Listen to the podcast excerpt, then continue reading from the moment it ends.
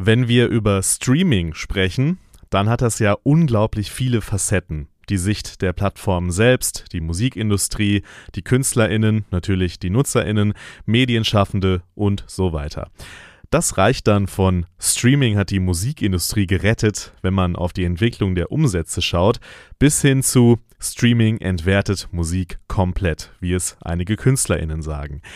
Wir wollen heute mal zusammenfassen, wo wir bei dem Thema stehen und dann auch noch einmal mit einem Künstler darüber sprechen, wie man auch kreativ mit dem Thema Streaming umgehen kann, gerade auch in einer Zeit, in der Live-Auftritte kaum bis gar nicht möglich sind.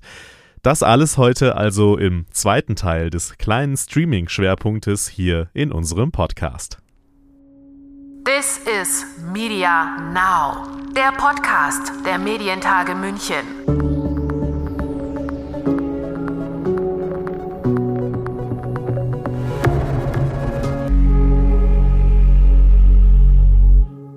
Mein Name ist Lukas Schöne. Ich freue mich, dass ihr wieder dabei seid. In der vergangenen Folge haben wir mit dem Singer-Songwriter John Allen unter anderem über seine Einnahmen aus Streaming gesprochen. Wo bewegst du dich denn da in, diese, in dieser Range zwischen Kaffee und Mindestlohn? Ähm, ich würde sagen, ich bewege mich ähm, im Format Spaghetti-Eis mit extra Sahne. Okay. ähm, also ähm, ich würde mich durchaus realistisch als Kleinkünstler einschätzen mhm. und ähm, das spiegelt sich auch in meinen Streaming-Zahlen wieder. Ja, soll heißen, die Einnahmen sind eher gering. Dass KünstlerInnen eher wenig mit Streaming verdienen, wurde vergangenes Jahr einer größeren Öffentlichkeit in Deutschland bewusst, als sich namhafte Künstler zusammentaten, um sich über dieses System zu beschweren. Helene Fischer war dabei, Rammstein, die Prinzen, Sarah Connor. Also auch Musiker, die man jetzt nicht unbedingt zusammen erwarten würde, war ihnen also wohl ernst. Und im März dieses Jahres hat die amerikanische Musikergewerkschaft sogar zu Protesten aufgerufen gegen diese Beteiligungsmodelle von Spotify, Apple und Co. Die Forderung 1 Cent pro Stream und mehr Transparenz bei Verträgen. Und Langsam scheint Bewegung in die Sache zu kommen. Apple Music kündigt an, künftig tatsächlich einen Cent pro Stream auszuzahlen, so berichtet es zumindest das Wall Street Journal. Und auch Spotify-Europachef Michael Krause hat zumindest schon mal gesagt, dass man sich öffnen müsse. Aber es ist und bleibt ein kompliziertes Geschäft. Und es wäre auch, ja, zu kurz gegriffen, die Streaming-Plattformen alleine als die Bösen hinzustellen. Natürlich mischen und verdienen bei all dem auch Labels, Verlage, Verwertungsgesellschaften und andere mit. Schaut man nach Alternativen abseits der Marktführer, gibt es die ja durchaus. Vor kurzem hat zum Beispiel SoundCloud sein Bezahlmodell für Musiker umgestellt Dort sollen Musiker zukünftig abhängig von der Zahl ihrer Follower bezahlt werden. Für manche Musiker könnten sich, laut SoundCloud, die Streaming-Einnahmen damit mehr als verdoppeln. Und dann gibt es noch zum Beispiel den Streamingdienst Resonate mit dem Modell Stream to Own, heißt, wer einen Song oft genug abspielt, dem gehört er dann irgendwann. Nach neun Streams soll der Preis für einen Download zusammengekommen sein. Allerdings ist diese Streaming-Plattform bisher noch sehr klein und ob das Modell noch funktioniert, wenn große Labels und Megastars auf die Plattform kommen sollten, da kann man ein Fragezeichen setzen.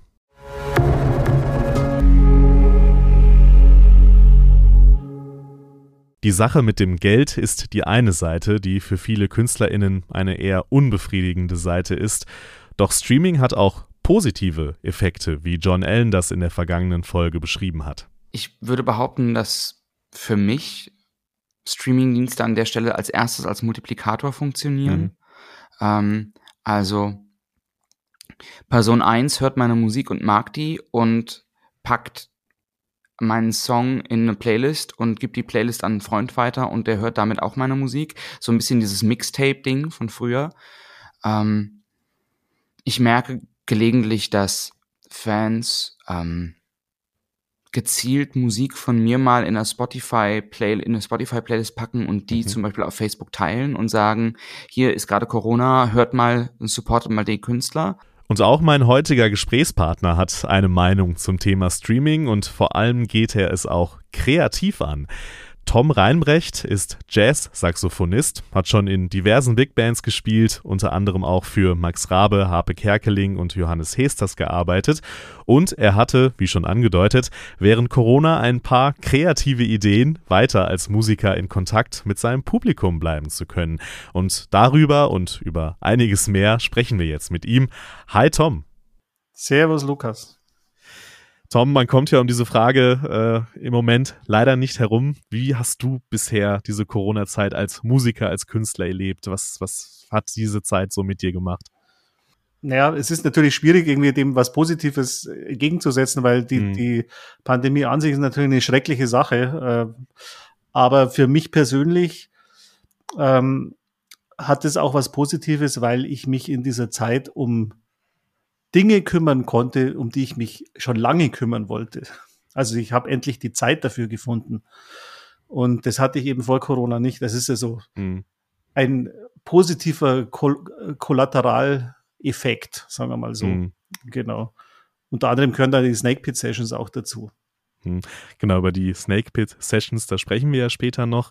Ähm, wenn du jetzt ein bisschen mehr so als, äh, ja, als Musiker auf die, auf die ganze Geschichte schaust, ähm, wie hat das deine, deine Arbeit verändert? Konntest du überhaupt noch weiterarbeiten, wenn du ein bisschen erzählst, wie, welche Auswirkungen das auf dein Musikerleben sozusagen hatte, so die letzten Monate? Ja, mein Musikerleben ist ja auch auf mehreren Standbeinen, mhm. steht auf mehreren Standbeinen. Also auf der einen Seite das Spielen, und das Spielen hat bei mir, also was mein Einkommen betrifft, ungefähr 70 Prozent ausgemacht. Und der Unterricht, ich gebe auch Unterricht, also ich gebe mhm. Workshops, ich gebe Saxophon-Workshops, ich gebe Saxophonunterricht und auch Improvisationsworkshops, Harmonielehre und, und Theoriekurse. Das hat mit den Unterricht etwa 30 Prozent ausgemacht. Und bei den 70 Prozent Spielen muss man dann auch, es sind auch wieder verschiedene Standbeine. Mhm. Auf der einen Seite sind da die, die äh, Jobs oder die Club-Gigs, ähm, äh, die quasi den, mein ide idealistisches Bedürfnis befriedigen, also gute Musik zu machen. Also ja. eigentlich der Grund, warum ich überhaupt Musiker geworden bin. Und dann gibt's die andere äh, Geschichte, die halt mehr so die Dienstleistungsabteilung ist. Du sagst, du, mhm. äh, wir spielen, ich spiele äh, zum Beispiel auf Gala-Veranstaltungen, auf Bälle, auf äh, Firmenveranstaltungen.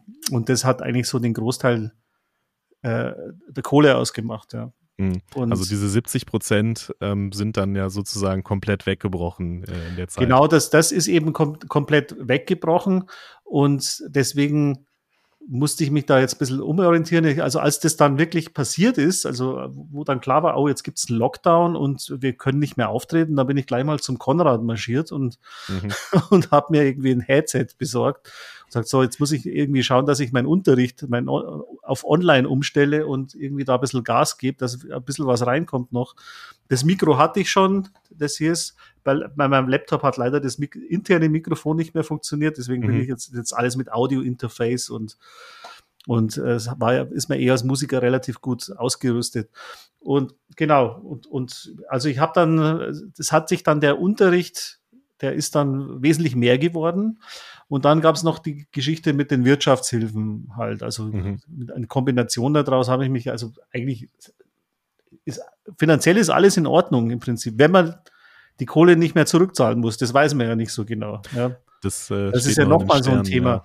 Aber äh, jedenfalls auch so eine positive Sache, dass einfach dieser Online-Unterricht richtig gut funktioniert hat. Okay. Also funktioniert richtig gut, auch die Online-Workshops funktionieren richtig gut.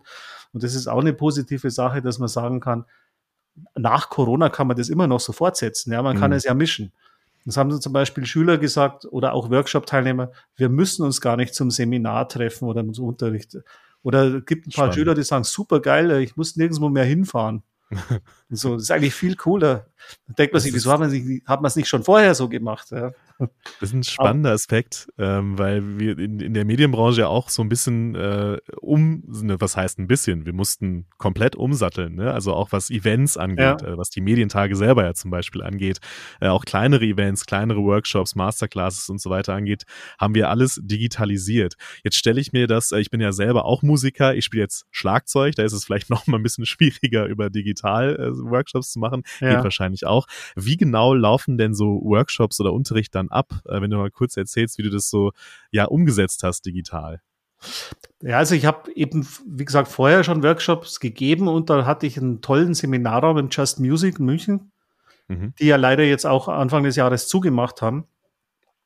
Und, ähm, und ich habe eben jetzt meine Inhalte ein bisschen umstrukturiert. Also was halt, ich bin Saxophonist, also wenn ich jetzt einen Saxophon-Workshop gebe, zum Beispiel über Sound, äh, da funktioniert es halt, aber das ist beim, beim Präsenzunterricht hat es äh, im Workshop, wenn dann zehn Teilnehmer da sind, funktioniert das auch nicht so gut. Da können nicht alle durcheinander spielen. Mhm. Also es ist dann mehr so, dass ich dann was vorspiele, dass man es über Skype auch aufnimmt. Also du kannst es ja auch aufnehmen und die können sich das dann nachher nochmal anhören.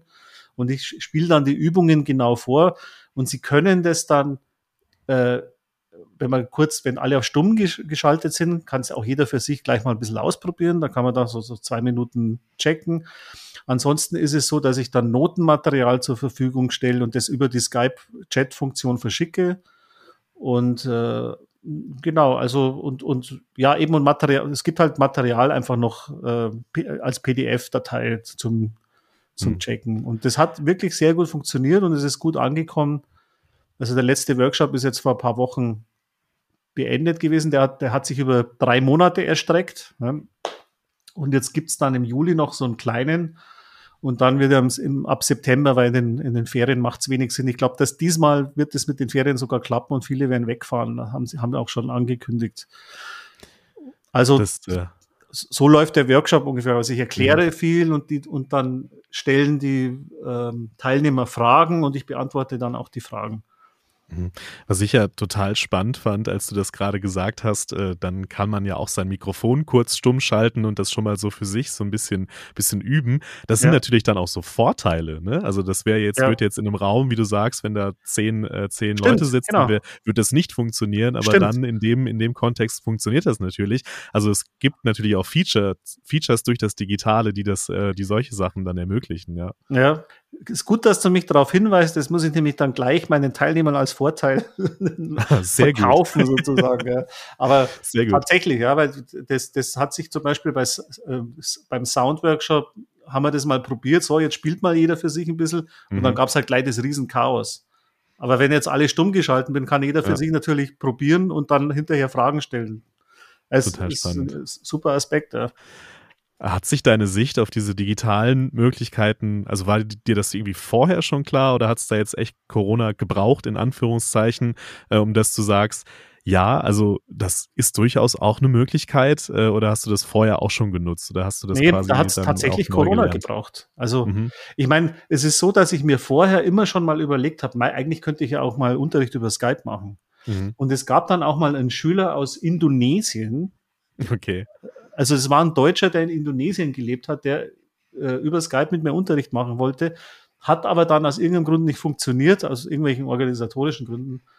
Ähm, und es ist, ich habe es dann auch nie wieder forciert und ich habe immer wieder mal dran gedacht, eigentlich könntest du da in der in echt mal ein bisschen Gas geben. Ja? Mhm. Aber es ist dann, äh, also bei mir zumindest wahrscheinlich eine Typensache, wenn man was noch nie gemacht hat, dann ist, ist, ist die Hemmschwelle erstmal ein bisschen größer, damit anzufangen. Ja. Wenn du aber erstmal damit angefangen hast, wird es beim zweiten Mal schon leichter und, oder wenn du, äh, weil du musst dir das, du musst quasi dir ein Konzept überlegen, du musst, äh, die, die Technik muss passen und deswegen habe ich da, weil man ist ja mit vielen, wenn, wenn als Corona nicht war, bist halt mit vielen anderen Sachen beschäftigt mhm. und irgendwie läuft's ja und es ist dann so ein, ja, ich könnte das machen, aber dann kam Corona und dann war die, war, war die Aussage anders. Jetzt muss ich es machen. Mhm. Ja, und, und du hast und, ja auch schon gesagt, dass es, äh, dass es bleiben wird. Ne? Also ja, ich denke schon, dass es bleiben wird. Ja. Das ist auch bei den, was glaube ich auch bei den, bei den Online, bei den Konzertstreamings jetzt der Fall ist.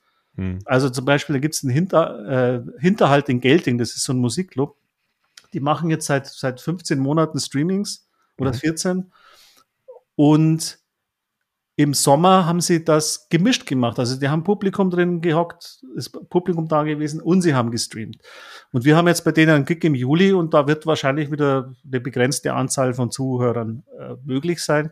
Und die, die mischen das jetzt einfach. Und die werden das möglicherweise, was passiert nach Corona, wird es wahrscheinlich einige Clubs geben, die selbst wenn der Laden voll ist, es vielleicht auch zusätzlich noch streamen werden, die das vorher nicht gemacht haben. Mhm. Also das könnte, kann ja. ich mir schon vorstellen, weil das hat jetzt, jetzt hat man es halt, jetzt hat man viel mehr Erfahrungswerte, was funktioniert und nicht klar, guter Punkt, äh, dass man einfach auch viel gelernt hat und äh, auch so Veranstaltungen, also die Medientage darf ich an dieser Stelle, glaube ich, auch sagen, äh, werden ja auch ähm, hybrid stattfinden im Oktober, also auch mit Publikum, aber auch im, im, im Netz gestreamt. Ja. Ähm, diese, diese Mischform, ich glaube, das ist ein wichtiger Punkt, den du da anspielst, äh, auf den du da an, anspielst. Äh, das wird halt, das wird bleiben, weil man, ja, weil man sich dran gewöhnt hat, weil es auch viele Möglichkeiten eröffnet, Menschen zu erreichen, die man vielleicht vorher nicht so erreicht hat mit, mit seinen Angeboten, wenn es ausschließlich vor Ort war. Ähm, und da kommen wir doch schon äh, so ein Stück weit zu, zu deinen Snake Pit Sessions. Äh, das fand ich ja eine ganz spannende Idee, als ich davon gehört habe. Jetzt kannst du das wahrscheinlich viel besser erklären als ich, was das ist. Was sind denn die Snake Pit Sessions? Also die die Idee ist, kommt auch aus einem Impuls, den hatte ich auch schon vor Corona. Ich habe 2015 ein Album aufgenommen, äh, und zwar ein Duo-Album mit sechs verschiedenen Duo-Partnern. Und äh, die, das Konzept war, dass wir das live machen vor Publikum und dass es aber aufgenommen wird und dann als mhm. Platte rauskommt. Und ich, und das hat richtig gut funktioniert. Ähm, und das war allerdings damals mobil. Wir haben das in einer, in einer Klavierwerkstatt gemacht. Das war alles akustisch. Wir hatten dann 140.000 Euro Flügel. Ein ganz toll, toll, tolles Ding. Das war sehr kammermusikalisch. Und, ähm, und ich wollte das eben weitermachen. Ich habe mir dann gesagt, das mache ich jetzt immer so. Ja, also das ist irgendwie viel cooler, als wenn man ins Studio geht und, und es ist viel ehrlicher und dann ist Publikum noch dabei und dann kannst du dem Publikum auch noch die Aufnahmen irgendwie geben. Du sagst, da ist, mhm. das, da ist das Album, wo du selber dabei warst. Und jetzt, ich habe das äh, mit einer anderen Band, die ich geleitet habe, vor drei Jahren waren wir schon im Studio mit Publikum, haben das aufgenommen, haben es aber leider nie rausgebracht, mhm. weil, ähm, ja, weil, weil einfach nicht mehr so der, die Motivation in der Band da war. Und äh, genau, äh, also weil es war so eine, es stand auch nicht unter meinem Namen, es war, war ein bisschen schwierig einfach. Okay. Und ich habe hab mich dann entschieden, so jetzt mache ich mein eigenes Projekt unter meinem Namen und äh, mit Instrumentalmusik und dann kam Corona, ja, und, und äh, wir haben da vor Corona schon ein paar Mal gespielt und haben, ich habe, haben einige, aber hauptsächlich nicht eigene Sachen gemacht, sondern auch Standards gespielt und brasilianische Sachen. Von mir vielleicht zwei eigene Tunes. Genau, dann, dann äh, kam eben Corona und ich habe dann ab schon ab März äh, ab, oder eher April angefangen, Tunes zu schreiben. Ich hatte Zeit. Also jetzt hatte ich Zeit, endlich Tunes zu schreiben, also neue mhm. Stücke zu schreiben, ja. komponieren. Inzwischen sind es 15 Stücke, also mehr noch. Also das sind noch irgendwie 10 in der Pipeline, die, die wir noch nicht geprobt haben. Ähm, also das, da passiert gerade wahnsinnig viel. Und dann kam eben die Idee zu sagen, so, jetzt können wir das halt nicht live mit Publikum machen, aber wir können das streamen. Also wir können ein Album aufnehmen und können die Leute zuschauen lassen, aber vor den Bildschirmen halt. Also mhm. du kannst streamen. Aber um das Ganze interessanter zu machen, möchte ich das, ich habe mir dann ja viele Streams angeschaut, also die meisten, die haben dann drei oder vier Kameras, wo sie dann mit dem Bildregisseur hin und her schalten. Und ich wollte das anders machen. Ich habe vor 2019 schon mal mit einer ähm, Kamerafrau, das, die ist, ist, eine Studentin an der Filmhochschule, mhm.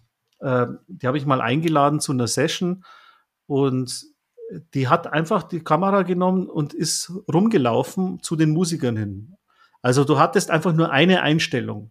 Okay. Das, was den Vorteil hat, du musst nichts schneiden. Ja, es ist einfach immer nur eine Einstellung. Da gibt's auch so ein bisschen ein Vorbild, das ist Wolfpack. Das ist so eine, so, so eine, äh, eine Band, eine amerikanische, die mhm. das auch so macht. Die sind auf der Bühne und haben eine Kameraführung. Also keine Kameras, die hin und her schalten. Und das Ganze kriegt dann so einen leichten, ja, es ist so ein bisschen trashy. Ja, es ist nicht so perfekt. Ja. Aber genau diese Perfektion, das ist das, was mich auch so ein bisschen genervt hat an diesen, okay. an diesen mehreren Kameras, die hin und her schalten. Das alles ist irgendwie so perfekt und immer das gleiche Bild von der Einstellung und der. Aber irgendwie ist es auch ein bisschen langweilig. Ja? ja. Und wenn aber, aber die bewegte Kamera einfach auf die Musiker zugeht und denen auf die Finger geht und auf, auf ins Gesicht und und äh, näher dran einfach und, ne? und einfach also, nahe dran ist. Ja. Und du hast dann noch die Kombination mit einem supergeilen Sound, den wir ja im Mastermix Studio haben, weil das Mhm. läuft ja alles übers Mischpult und und es wird dann quasi richtig professionell äh, vom Ton her äh, geht das raus. Also der Ton ist perfekt. Das heißt perfekt auch nicht, weil es ist live, aber äh, und, und das Bild ist halt so, ja, ist halt nicht so perfekt, aber es ist nahe dran und es ist intim und das, so wollte ich das mal ausprobieren. Ich dachte, wenn wir das so machen, dann, dann ist das Publikum hat das Gefühl, es ist näher dran. Es sitzt So mehr eine- drin. So eine subjektive Sicht, ne? Also als wenn man selber so ein bisschen, also das Gefühl erzeugt das ja so ein bisschen, ne? Dass man selber irgendwie ein bisschen rumgeht oder selber dabei ist und dann dem mal Ja. auf die Finger schaut im, im wahrsten Sinne des Wortes. Genau. Ja, finde ich spannend, ja. Und das, das Feedback vom Publikum nach dem ersten Mal war wahnsinnig gut. Und wir haben Mhm. dann geschaut, also die, ich habe so ein paar Erfahrungswerte auch von anderen Streamings. Die Leute sitzen länger dran. Also Okay. ich habe einen Erfahrungswert, wo der, der, der Bildregisseur im, äh, im Hinterhalt sagt, also erst im Durchschnitt bleibt ein, äh, ein im Durchschnitt bleibt der Zuschauer 20 Minuten drin dann geht er vielleicht wieder und kommt wieder, aber er bricht dann Mhm. mal ab und kommt dann möglicherweise wieder. Aber der Durchschnitt, der längste ist 20 Minuten. Und bei uns sind irgendwie alle bis zum Schluss immer da geblieben und haben super Chat-Kommentare gemacht. Genau. Und, und das Ganze ist aber auch ein Lernprozess. Ja, also es war dann zum Beispiel so, dass gab es so ein bisschen ältere Leute, die sagen, ja, die Kameraführung ist vielleicht ein bisschen zu hektisch und es geht zu Mhm. schnell. Dann hat die Lilly eine andere Kamera genommen, wo ein Stabilisator drin ist und dann sind die Bewegungen schon weicher geworden. Dafür ist das Bild ein bisschen weich, auch weicher geworden, nicht mehr ganz so HD-mäßig perfekt, was mir persönlich dann gut gefällt auch. Und also es ist schon so ein bisschen ein Lernprozess, aber an sich das Konzept hat ähm, schon eingeschlagen. Also es ist, hat, äh, es ist, es kommt an. Ich finde es besser wie die anderen. Und äh, also mit, wenn man zwischen Kameras hin und her schaltet, ist natürlich auch ein bisschen subjektiv Ja, möglicherweise. klar. Aber Ähm, der Erfolg ja, äh, gibt ja recht auch an der Stelle. Ne? Also wenn, wenn Ja. du sagst, dass die Leute wirklich dran geblieben sind, es ist ja, ähm, man, man kennt das ja von sich selbst, äh, wenn man auch Konzertstreams, ich meine, ich habe mir auch viele angeschaut in den letzten Monaten, dann ist man schnell mal wieder weg und äh, also weil es einen nicht so richtig packt, aber dieses Ja. Zeichen, die Leute bleiben dran, das zeigt ja, dass dieses, dieser neue Weg, den ihr geht, dass der offensichtlich funktioniert. Das finde ich Ja, spannend. und, und jetzt versuchen wir beim nächsten Mal, also jetzt kommen dann Gäste und wir versuchen dann auch noch ein Interview einzubauen in der Mitte, Mhm. ähm, dass es noch ein bisschen mehr Abwechslung bekommt. Und der Ausdruck Snake Pit Sessions kommt, ähm, das war einfach nur so ein Ad-Hoc-Einfall. Ähm, also Snake Pit haben die, die, die Musik aus Motown in den 70er Jahren das, das den Aufnahmeraum genannt, in dem sie die, diese Mhm. ganzen bekannten Motown-Klassiker aufgenommen haben. Also Studio, Studio A, äh, wie hieß Hitsville, nee, Hitsville, genau. Das Studio hieß Hitsville und der Okay. Aufnahmeraum hieß Snake Pit, Schlangengrube. Also die einfach Schlangengrube. Damals gab es ja keine digitalen Möglichkeiten, sondern die haben halt Mehrspurbänder gehabt und konnten es dann vielleicht zweimal aufnehmen. Alles andere war zu aufwendig. Das heißt, die Musiker mussten einfach, die mussten das Zeug einfach äh, First oder Second Take einspielen. Mhm. Und wenn sie das nicht hingekriegt haben, dann sind sie halt einfach ausgewechselt worden. Man musste einfach gut sein. Heutzutage ist es so, du kannst ja rum, äh, kannst ja editieren, kannst Melodien drüber laufen lassen und also äh, du kannst mit den äh, digitalen Möglichkeiten al- also den, das Ergebnis wahnsinnig manipulieren hinterher. Ja. Und das, das, das war eben der Gedanke, dass wir das eben nicht wollen. Ja, wir, wir machen ein Live-Konzert und so wie es dann ist, so ist es eben. Mhm. Selbst wenn so kleine Fehlerchen drin sind oder wenn es jetzt nicht ganz perfekt ist, das gehört, wenn, wenn, wenn die Atmosphäre gut ist und der, der Charme da ist, dann ist es okay und dann kommt es so auf die Platte drauf. Also so ein bisschen back to the roots mit den neuen Möglichkeiten irgendwie, ne? Also Ja, das, genau. das äh, wieder Genau. erinnert so an die alten, an die alten Motown-Geschichten und mit den digitalen Möglichkeiten, mit dem Streaming äh, umgesetzt, finde ich, äh, finde ich total charmant, das so miteinander zu verbinden. Ja. Absolut. Und was ganz toll ist, äh, wir kriegen jetzt eine Bundesförderung für die Produktion. Ah, also die okay, cool. Neu Neustadt Kulturinitiative Musik. Äh, wir haben, ich habe das im März eingereicht. Die sagen, wir finden das Projekt cool und wir, wir äh, fördern euch mit 10.000 Euro für die. Produktion. Und Glückwunsch. es ist jetzt echt cool, weil jetzt kann ich damit äh, auch, äh, wenn der Bund sagt, die Bundesjury, hey, ist cool, vielleicht geht dann auf kommunaler Ebene auch noch ein bisschen was. Ja, cool, ja. Natürlich ein großes Kompliment dann auch für so ein Projekt, ne, wenn dann so, ja, eine, das, so eine Förderung ist dann kommt. ja auch, auch so ein bisschen toll. Jetzt hat sich die, die Arbeit auch ein bisschen gelohnt, ja. irgendwie, also, dass das dann auch, äh, dass man dann, also es geht auch um, um die Anerkennung auch. Absolut. Ähm, vielleicht nochmal, es gibt ja auch so verschiedene äh, Bundles noch, die man irgendwie erwerben kann als Zuschauer, wenn du da vielleicht noch ein bisschen was dazu sagst. Ja, also wir haben, ich habe äh, gestartet mit, mit einem privaten, ja, ein, ein privaten Crowdfunding. Also mhm. ich habe auf der Cats Table Homepage ähm, ein Crowdfunding ähm, initiiert. Äh, wir haben eine GBR also eine GBR gegründet und ähm, die, die Leute können jetzt da über, über die, diese, also über dieses, das ist quasi einerseits ein Crowdfunding, man kann aber einfach nur den Eintritt von 11 Euro bezahlen und kann mhm. dann in die Snake Pit Session reingehen. Ähm, und da gibt's dann auch äh, so Optionen, also wenn man zum Beispiel 33 äh, Euro zahlt, kann man alle, alle vier Snake Pit Sessions anschauen, also diese Reihe anschauen und bekommt noch ein digitales Album dann danach, wenn es mhm. dann abgemischt ist. Oder 33 Euro. Wenn man 44 Euro bezahlt, gibt es dann auch noch ein physisches Album dazu. Und man kann noch beim CD-Release-Konzert kriegt man noch eine, ein Ticket. Also gibt es mehrere Optionen. Dann, ähm, dann gibt es zum Beispiel eine spannende Option. Das haben einige gebucht, das, was mich extrem unter Druck setzt, weil die, die Option ist, wir schreiben euch einen Song. Das ist ja cool.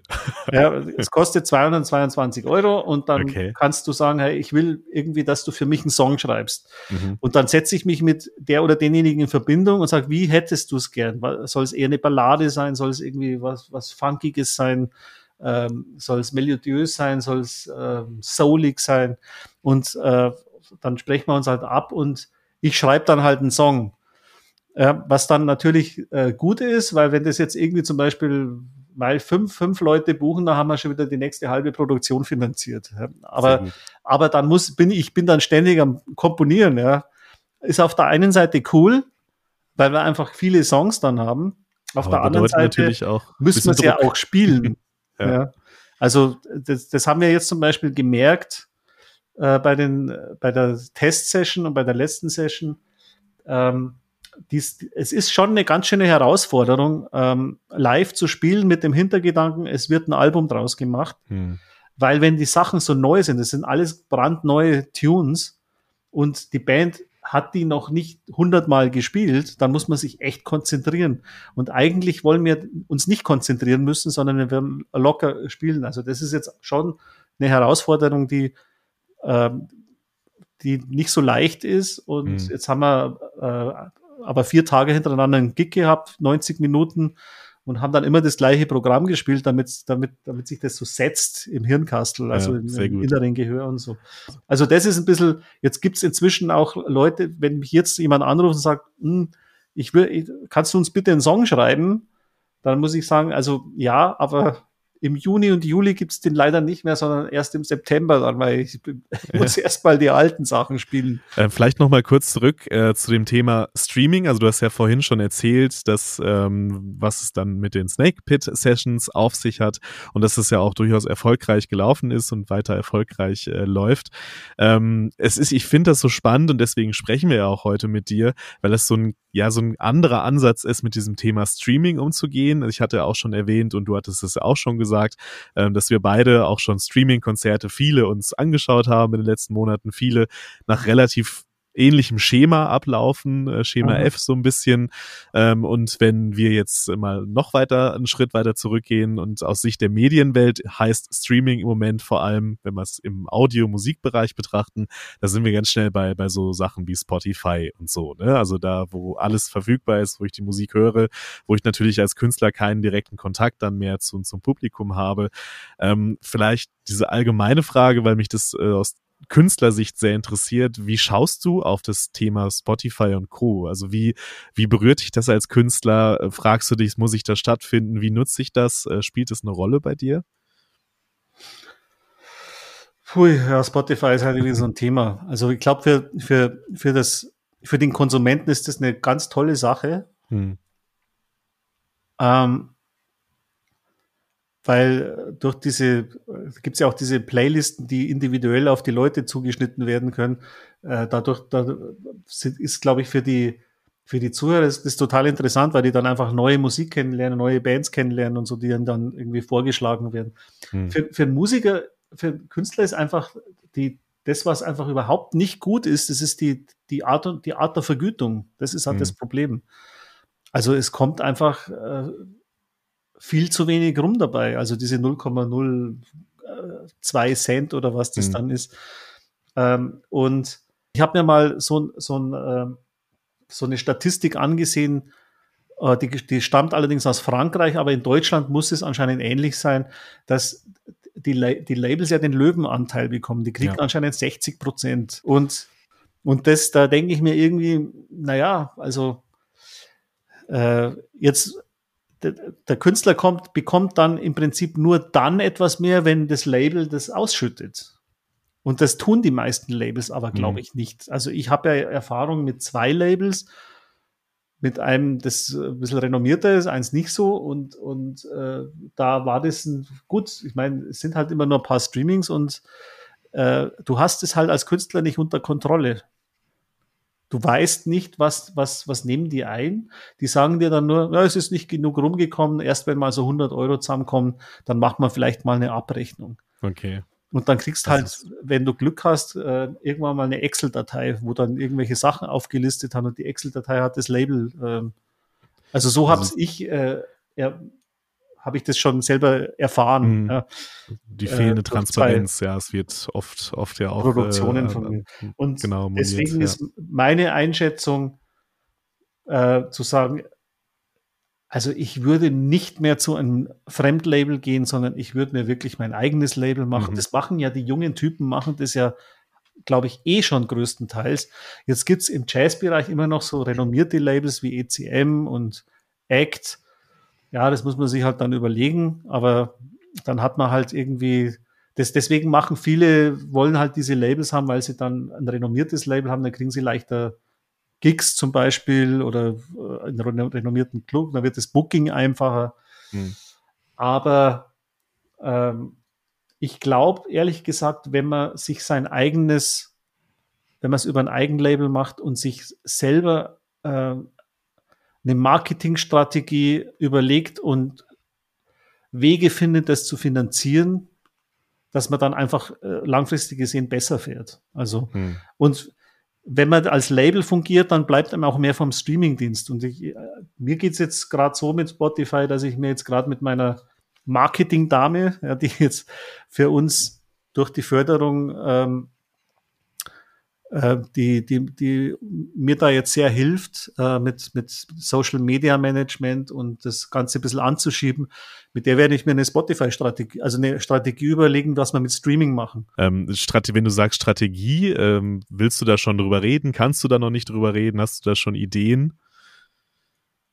Also ich habe jetzt noch keine konkreten Ideen. Mhm. Äh, also die, ich, ich, ich habe mal so die Idee gehabt zu sagen, okay, wenn wir jetzt ein Album rausbringen, oder vielleicht, äh, ich, ich möchte dann, also ich gründe ja auch ein Label äh, mhm. und da möchte ich noch ein paar andere Musiker mit drin haben, dass man sagt, okay, man, man bringt nicht das Album bei Spotify raus, sondern einfach nur den ein oder anderen Song und macht einen Sampler mit anderen zusammen und äh, nennt es auch anders, also nennt den Sampler dann unter, unter das Fein, also äh, unter dem Namen des Labels mhm.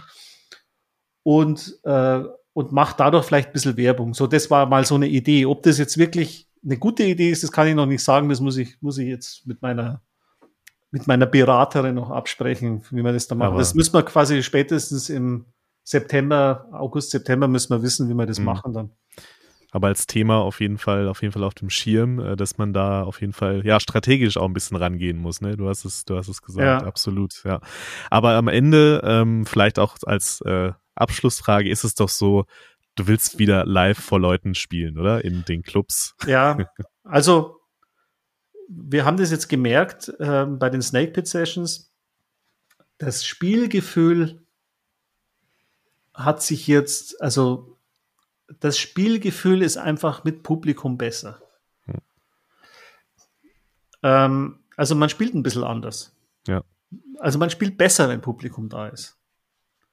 Habe hab ich jetzt das Gefühl, ja. Und ich mhm. glaube, die, die, äh, meine Kollegen von der Band sehen das genauso. Also wir haben uns mich erst heute oder gestern da telefonisch äh, auch unterhalten nochmal drüber. Und jetzt gehen die Inzidenzen runter und ich hoffe jetzt, dass am 17. Juni ist die nächste Session, mhm. dass es möglich ist, vielleicht schon ein paar Leute mit reinzunehmen. Also vielleicht geht es, dass wir quasi in die Snake Pit Session, wir streamen, aber dass wir vielleicht noch zehn Leute im Publikum haben, die dann einfach ein bisschen uns anfeuern. Also dass da wir einfach noch ein geileres Gefühl haben beim Spielen der also, Wunsch danach, dass das Publikum zurückkehrt äh, bei allen Möglichkeiten, die Streaming eröffnet. Du hast äh, vieles angesprochen, hast deinen kreativen Umgang ja auch angesprochen mit den Themen, aber am Ende, äh, ich glaube, da sprichst du für vielen Musikern natürlich aus dem Herzen, dass es dann wieder möglich sein sollte, vor Leuten zu spielen, weil das, du sagst es, das ist das Geile ja einfach, das Gefühl, das Feedback, was auch kommt vom Publikum, das direkte äh, dafür, warum wir, ich schließe mich als Mitmusiker einfach mal ein, ja. warum wir das auch alle machen. Ne? Absolut. Ja.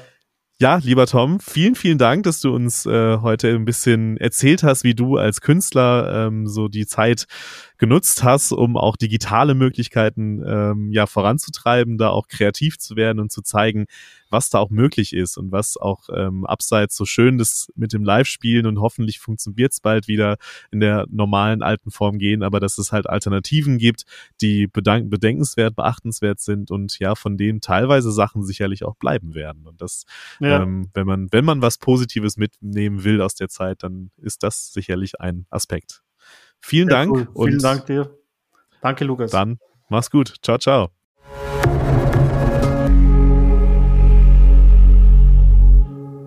Ja, das war eher der kleine Streaming-Schwerpunkt hier im Podcast der Medientage München. Ich hoffe, wir haben das Thema ein bisschen beleuchten können in all seinen Facetten, das es hat. Es ist ein kompliziertes Thema. Wer ist woran beteiligt und wer hat welche Rechte woran? Und wir sind gespannt, welche Entwicklungen es in diesem Bereich noch so geben wird. Und uns war besonders wichtig, auch mal Künstler bei diesem Thema zu Wort kommen zu lassen, denn die betrifft es natürlich auch in einer besonderen Weise. Von mir war es das an dieser Stelle. Macht's gut und bis zum nächsten Mal. This is Media Now, der Podcast der Medientage München.